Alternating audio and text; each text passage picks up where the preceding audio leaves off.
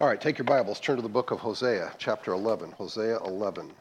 Uh, we have seen the book of Hosea through multiple lenses. Uh, we've seen it through a marriage lens of how a spouse might feel if they had a partner who was unfaithful for an extended period of time. The book looks at it through that lens.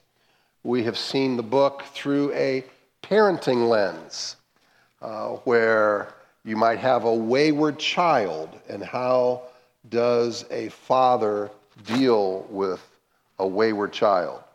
Uh, these two familial lenses help us to understand things of Israel and God uh, from a more of a human level. But we've also looked at it through a theological lens. And this helps us to understand the tension between God's judgment and then his grace toward his people. Now, while it's not explicitly uh, given, we see an illustration or an expression of two different covenants throughout the book. For instance, we see the Abrahamic covenant made with Israel, and then 430 years later, we see vestiges of the Mosaic covenant.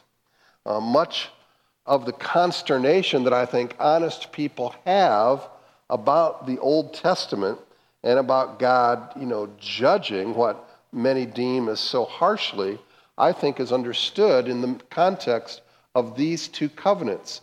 And they're often misunderstood, there's often confusion, and often rejection of the Old Testament or outright rejection of God Himself because people have not interpreted things through these two covenants. So, what we know is that God has made an irreversible promise to Abraham. He said in Genesis 22, I will surely bless you. I will surely multiply your offspring as the stars of heaven and as the sand that is on the seashore, and your offspring shall possess the gate of his enemies. So, God promises Israel that they would be his people. Now, you might remember that the Abrahamic covenant was dependent on what parties? One, not two parties.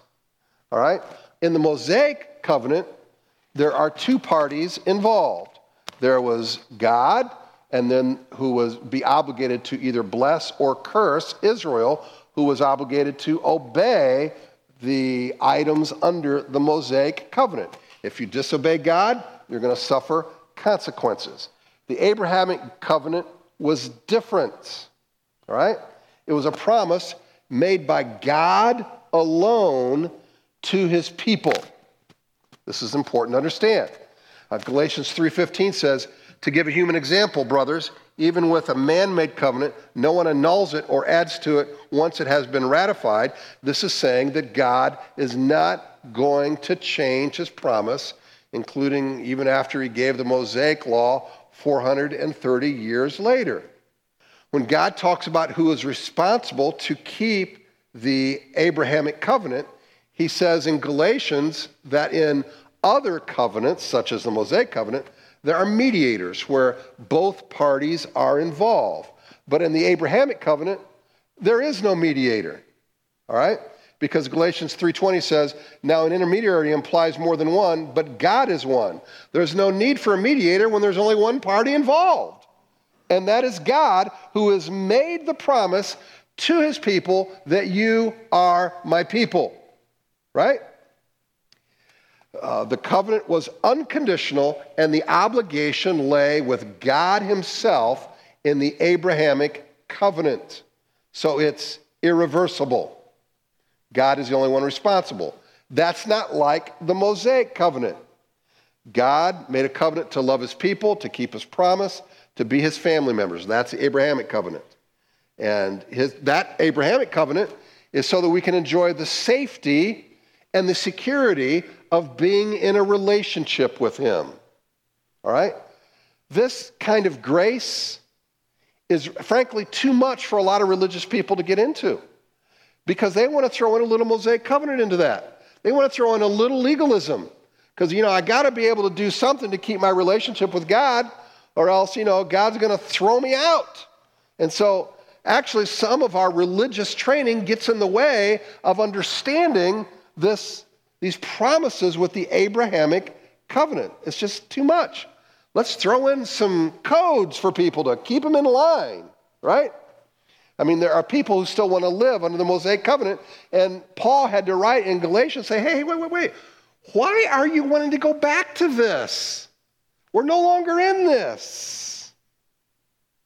Galatians 3:29 says, "And if you belong to Christ, you are Abraham's offspring, heirs according to promise." You're hooked in to the Abrahamic covenant, not the Mosaic. The Mosaic is gone. The Abrahamic covenant was the promise of God to be his people. The Mosaic covenant was the instructions for how Israel was to live as God's people, which is no longer in operation. But the book of Hosea is also about the Mosaic covenant, even though it's no longer in force our day. So we inherit the Abrahamic covenant, not the Mosaic. The Mosaic covenant had a law and blessing agreement. This was with the ceremonial, the moral, and the sacrificial law. You obey the law, you'll be blessed. You disobey the law, there are going to be consequences. The covenant said this See, I am setting before you today a blessing and a curse. Again, Mosaic law. The blessing if you obey the commandments of the Lord your God, which I command you today, and the curse if you do not obey the commandments of the Lord your God, but turn aside from the way that I am commanding you today to go after other gods that you have not known.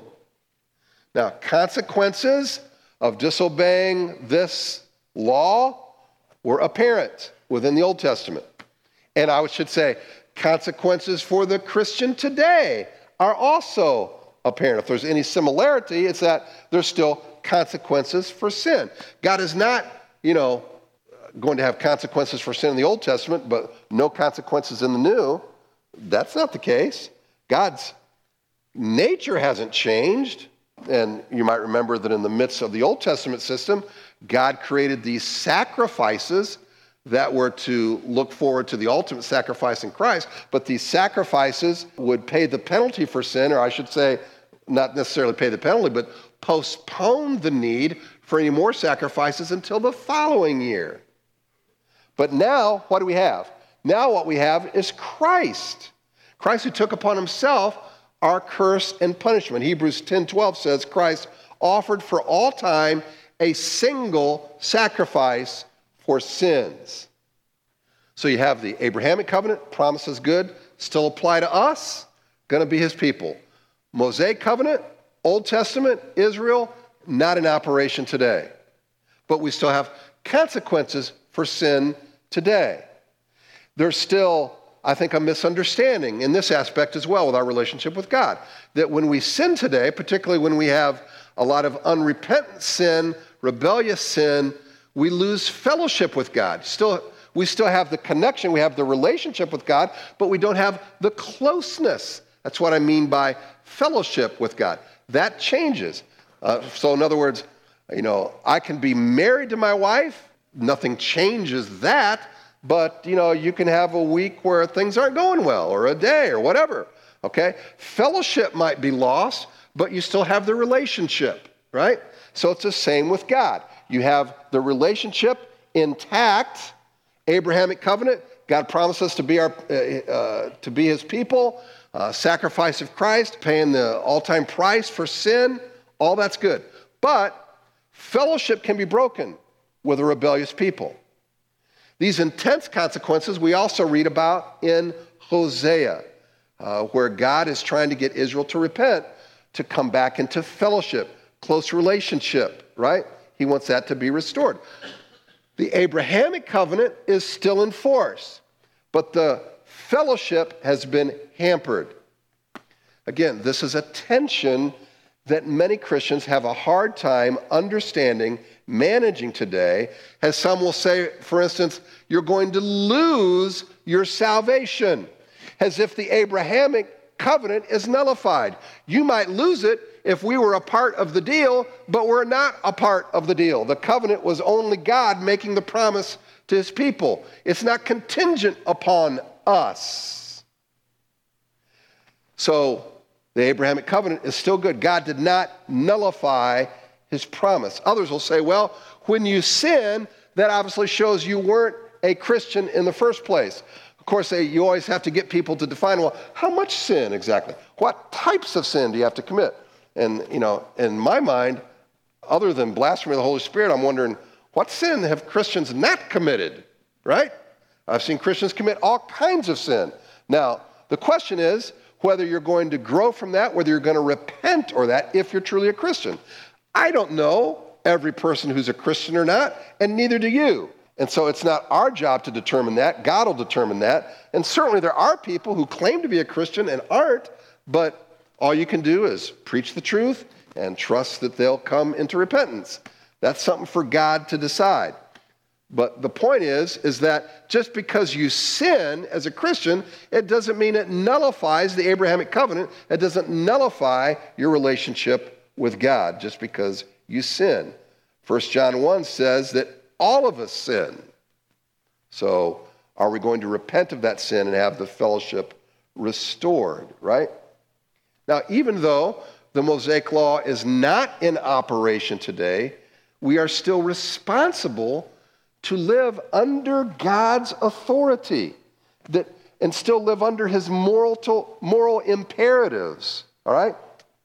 The Mosaic Law may not be in place, but God still exists uh, there are still scriptural imperatives that we are to live by. We're still responsible to live under those and to live under the two greatest commandments that all of the law fits under. What are those commandments? Love God with all your heart and love other people. All of the law fit under those two things. And we still have consequences for our sin today, right? We have even eternal consequences for our sin as a Christian in the sense of rewards that we'll get or not get based on our obedience and then we have consequences here in this life in terms of discipline with God. So the idea that people say, well, you know, when you say that you, God keeps his promise to keep a Christian, you know, you're saying people can get away with sin. Oh, I don't know who you're listening to, but I never said that. And I think anybody who teaches the whole counsel of God isn't going to say that. There are still consequences for sin, but I don't lose the relationship. I'm not going to jerk, God's not going to jerk the relationship out from us. Okay? So, Hosea is a book that exemplifies these two covenants in action. Mosaic law, okay? You got something coming, Israel, all right? And then there's the Abrahamic covenant where God is saying, I'm still going to keep my promise. And so, if we learn anything from the book of, of Hosea, it's this that we live our life before God with a healthy fear, right? There is a healthy fear of God, that we are living within His presence daily. I remember when I was in the business world, I was managing a store here in town. The owner of the company would often fly in on his jet unannounced. Sometimes we'd get tips that he was coming if somebody found out and said, Hey, the owner's coming. So if you knew the owner was coming, you know, you wanted to spiff everything up at the store, have everything looking just right, and, you know, have everything looking good. Well, with the Lord, He's always there. he's always here. He's always present, right? And so uh, I always want my life to be pleasing to Him because He has full knowledge of everything that's going on, all right? So we live with this fear of God. And when I sin, it's usually when I'm walking independent, I'm not thinking in terms of that fear of God, or I'm not believing God to be a good God and various other things. But my knowledge of God is hampered, and so then we sin, just like Adam and Eve. Satan talked you know, to Adam and Eve. It's like, ah, you know, God didn't really mean that. But wait a minute, he really did mean that. You eat this, consequences are going to happen. No, consequences aren't going to happen. It's going to be better for you if you do these things. And how many of us, when we sin, we think life's going to be better when we do this? God didn't know what he was talking about. God's really not going to come through on these consequences, right? And so we get deceived. But there are consequences, right? And God's eyes are not closed. He knows exactly what's going on. And we certainly see that with the people of Israel, and we see that in our lives as well. So that's just the introduction. We've got another two hours to go, and I'm going to finish these three verses. All right? Let's stand as we look at Hosea 11. How can I give you up, O Ephraim? How can I hand you over, O Israel? How can I make you like Admah? How can I treat you like Zeboiim? My heart recoils within me. My compassion grows warm and tender. I will not execute my burning anger. I will not again destroy Ephraim, for I am God and not a man, the Holy One in your midst, and I will not come in wrath. They shall go after the Lord. He will roar like a lion when he roars. His children shall come trembling from the west. They shall come trembling like birds from Egypt and like doves from the land of Assyria, and I will return them to their homes, declares the Lord. Now remember, when we talk about Ephraim, we are talking about the northern kingdom of Israel, okay, being one of the tribes that's synonymous with Israel. And we've also talked about that you have these familial examples. And so it's kind of like a father who is at his wits' end in dealing with a wayward son. God has this tension, resolving his compassion for Israel and also the punishment demanded by their sin. This is not just a little crossing the line. Remember, they were worshiping idols. I mean, if there's anything that God hated, it's like worshiping another God. That's got to be on the list. And they did it continually. And they were rebellious. They didn't care what God had to say.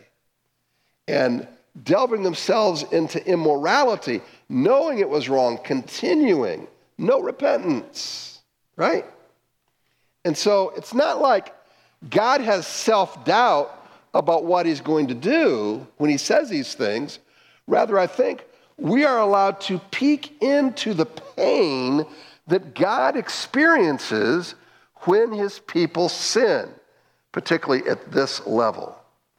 Israel deserves severe consequences for idol worship, for immorality, for complete disregard for God. However, because of the Abrahamic covenant and God's inability to break a promise, he could not hand Israel over to be destroyed like Admah and Zeboiim. These were cities in the plain when Sodom and Gomorrah were destroyed. So, in other words, you deserve total annihilation, but I'm not going to do it. So, God's heart is troubled and his compassion is kindled for Israel. I will not execute my burning anger. I will not again destroy Ephraim, for I am God and not a man the Holy One in your midst, and I will come in wrath. So by Ephraim, he's speaking of in the region of Sodom and Gomorrah. I'm not going to do that. If God were to act completely out of his anger, Israel would be destroyed. And if God were a man, it would be tit for tat. You deserved it, you're getting it. You made your bed, lie in it. How many times have we said that, right? He's not going to give Israel what they deserve. He's not going to act purely in his wrath. He acted as God, not motivated out of emotion, which many of us do, but he was going to act consistent with his divine character. I will not come to wrath. It does not mean that Ephraim is going to escape punishment. Rather, it means that Yahweh will not give full vent to his fury as he did in the case of Sodom. We read in Numbers God is not a man that he should lie, or a son of man that he should change his mind, as he said. And will he not do it? Or has he spoken? And will he not fulfill it? So, man is known to change his mind, to act emotionally. But God's covenant with Abraham is unconditional. It will not change. Therefore, the nation of Israel is preserved. And who else is preserved? Who else inherits that promise? We do. We inherit the same promise, right? Now, see, people think, man, you know, when, uh, when you tell that to people, man, they're just going to go hog wild, like the prodigal son. Well, I'm not saying there aren't people like that.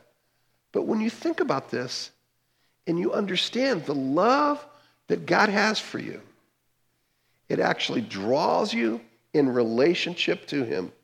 Because when you know that kind of love that a parent has, what's the thing you don't want to do? You do not want to disappoint your parents, right?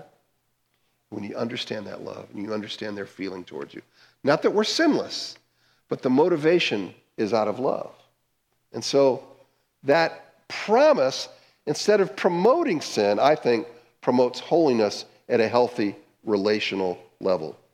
And that feeling that God has toward us is not going to change. But the Mosaic covenant with Israel at Sinai, it's different. It had conditions attached, and Israel was still under the Mosaic covenant, right? In other words, if the people failed to meet certain conditions, God was obligated to what? Have consequences, right? He would withdraw his blessings. Israel's possession of the land uh, to, or uh, to be his people was based upon Abraham's covenant. But their enjoyment of the land and blessing is based on the Mosaic covenant. Now, God is not faithful to his promises because we deserve it. He is faithful because he's God. He's the Holy One in our midst. He has a divine nature. He's different than human beings. The holiness of God is the foundation of God's attributes, the cornerstone of our hope. I have hope because I know the kind of God that I believe in, that He keeps His promise. He's a holy God. God is not schizophrenic. God does not have multiple personalities. His nature is merciful and just at the same time. Hosea pursues a similar argument in verse 9, and we find this exhibited also in Leviticus 26. It says, Yet for all that, when they are in the land of their enemies, I will not spurn them, neither will I abhor them so as to destroy them utterly and break my covenant with them, for I am the Lord their God. Well, listen, we read the first 10 chapters, and it sure sounded like God was going to lower the boom on Israel. And he is. And he did. Right?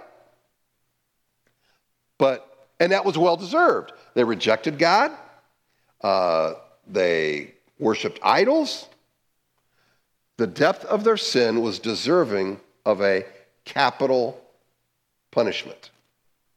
In fact, let me read you some under the Mosaic covenant some of the things deserving of death. If a man commits adultery with the wife of his neighbor, both the adulterer and the adulteress shall surely be put to death. So if we're living under the Mosaic law, I would be willing to bet there'd be far less people living in the United States.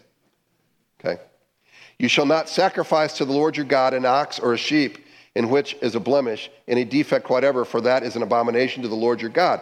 If there's found among you within any of your towns that the Lord your God has given you, a man or woman who does what is evil in the sight of the Lord your God in transgressing his covenant, and has gone and served other gods and worshiped them, or the sun, or the moon, or any other host of heaven, which I have forbidden, and has told you, and you hear of it, then you shall inquire diligently. And if it's true and certain that such an abomination has been done in Israel, then you shall bring out to your gates that man or woman who has done this evil thing, and you shall stone that man or woman to death with stones. You worship another God in Israel, you are to be stoned. These are Mosaic law prescriptions, right? Now, we are not living under the Mosaic law. Just like I said, people talk about all the time. Well, you know, doesn't the Mosaic law say you got to wear, you know, certain uh, uh, clothing and can't eat shrimp? Why don't Christians do that? Well, dude, we're not under the Mosaic law. So people say these things ignorantly, not understanding the economy that God has us in. The Mosaic law is no longer in force. But there are prescriptions to the Mosaic law that Israel was to live under. And if they didn't follow that, certain things were deserving of death. And Israel was guilty of that on multiple counts. Yet the compassionate heart of God prevented him from applying this unrestrained because then nobody would be left. Now, unlike humans who play fast and loose with promises, God was reminded of the Abrahamic covenant and that uh, these are his people. And verse 10 says, and this is speaking in the future, they shall go after the Lord. Now, remember earlier it said how they didn't go after the Lord. And here it says, they shall go after the Lord. He will roar like a lion. When he roars, his children shall come trembling from the west. They shall come trembling like birds from Egypt and like doves from the land of Assyria. And I will return them to their homes, declares the Lord. Now, all through this book, we've heard this reoccurring theme. Verse 7 My people are bent on turning away from me. And then here in verse 10, we learn that there will be a day when that will change. They will one day go after the Lord. Well, how's that going to happen? I mean, is that going to be just because there are some people who have great faith that by the strength of their will they're going to be able to change? No, no. It's not going to be without the work of God. The reason any of us turn to God is not because we have stronger faith than others. It's because of God's goodness expressed to us that He hasn't obliterated us from the picture yet when we're just as deserving. We love Him because why? He first loved us. God has always initiated the work in our lives. And so He is constantly wooing us, His Spirit drawing us. That's always the initiative power. We turn because He calls us clearly, loudly, like a lion. Christ is called the Lion of Judah in Revelation 5 5. When a lion roars, he commands attention. And one day, God will restore Israel. This is future. This is, you know, millennial kingdom kind of stuff. Like birds turned loose from their cages, the people of Israel will return swiftly to their land and God will return them to their homes. The lost tribes of Israel will one day be restored after the exile. This is Israel's future prophetic hope. Now, the land was God's land, and He chose to have Israel enjoy it by electing them as His people. The assurance of God is not in the performance of Israel, but in the grace and promise keeping of God. God's faithfulness to the covenant will make it so. Now, the people, even though they're going to be exiled in Assyria, would know this. They would know that they could be sustained by God and by these promises. And our confidence in our salvation is in the character of God, that God has chosen us to be his children, and that he's going to keep his promise. Right? Why did he choose us? He's God. It's in the goodness of his will toward us. Now, there's one other dimension for this that I think is worth delving into, and it applied to Israel as well. That God chose Israel not just for Israel's sake, but that, so that Israel would be a testimony to other nations. They were to be an agent of blessing to other nations.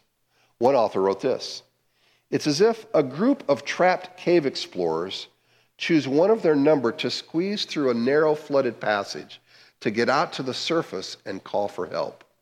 The point of the choice is not so that he alone gets saved, but that he is able to bring help and equipment to ensure the rest get rescued. Election in such a case is an instrumental choice for one of for one for the sake of the many. So in other words, God is choosing you so that others can hear the testimony of the goodness of God. Here's the Old Testament record about this. And my holy name I will make known in the midst of my people Israel, and I will not let my holy name be profaned anymore. And the nations will know that I am the Lord, the Holy One in Israel. I'm choosing Israel to let it be known to the nations. Isaiah 43 You are my witnesses, declares the Lord, and my servant whom I have, whom I have chosen, that you may know and believe me and understand that I am He. Before me no God was formed, nor shall there be any after me. You're my witnesses. And then Galatians 3:14. Here's New Testament. So that in Christ Jesus the blessing of Abraham might come to the Gentiles. That's all of us.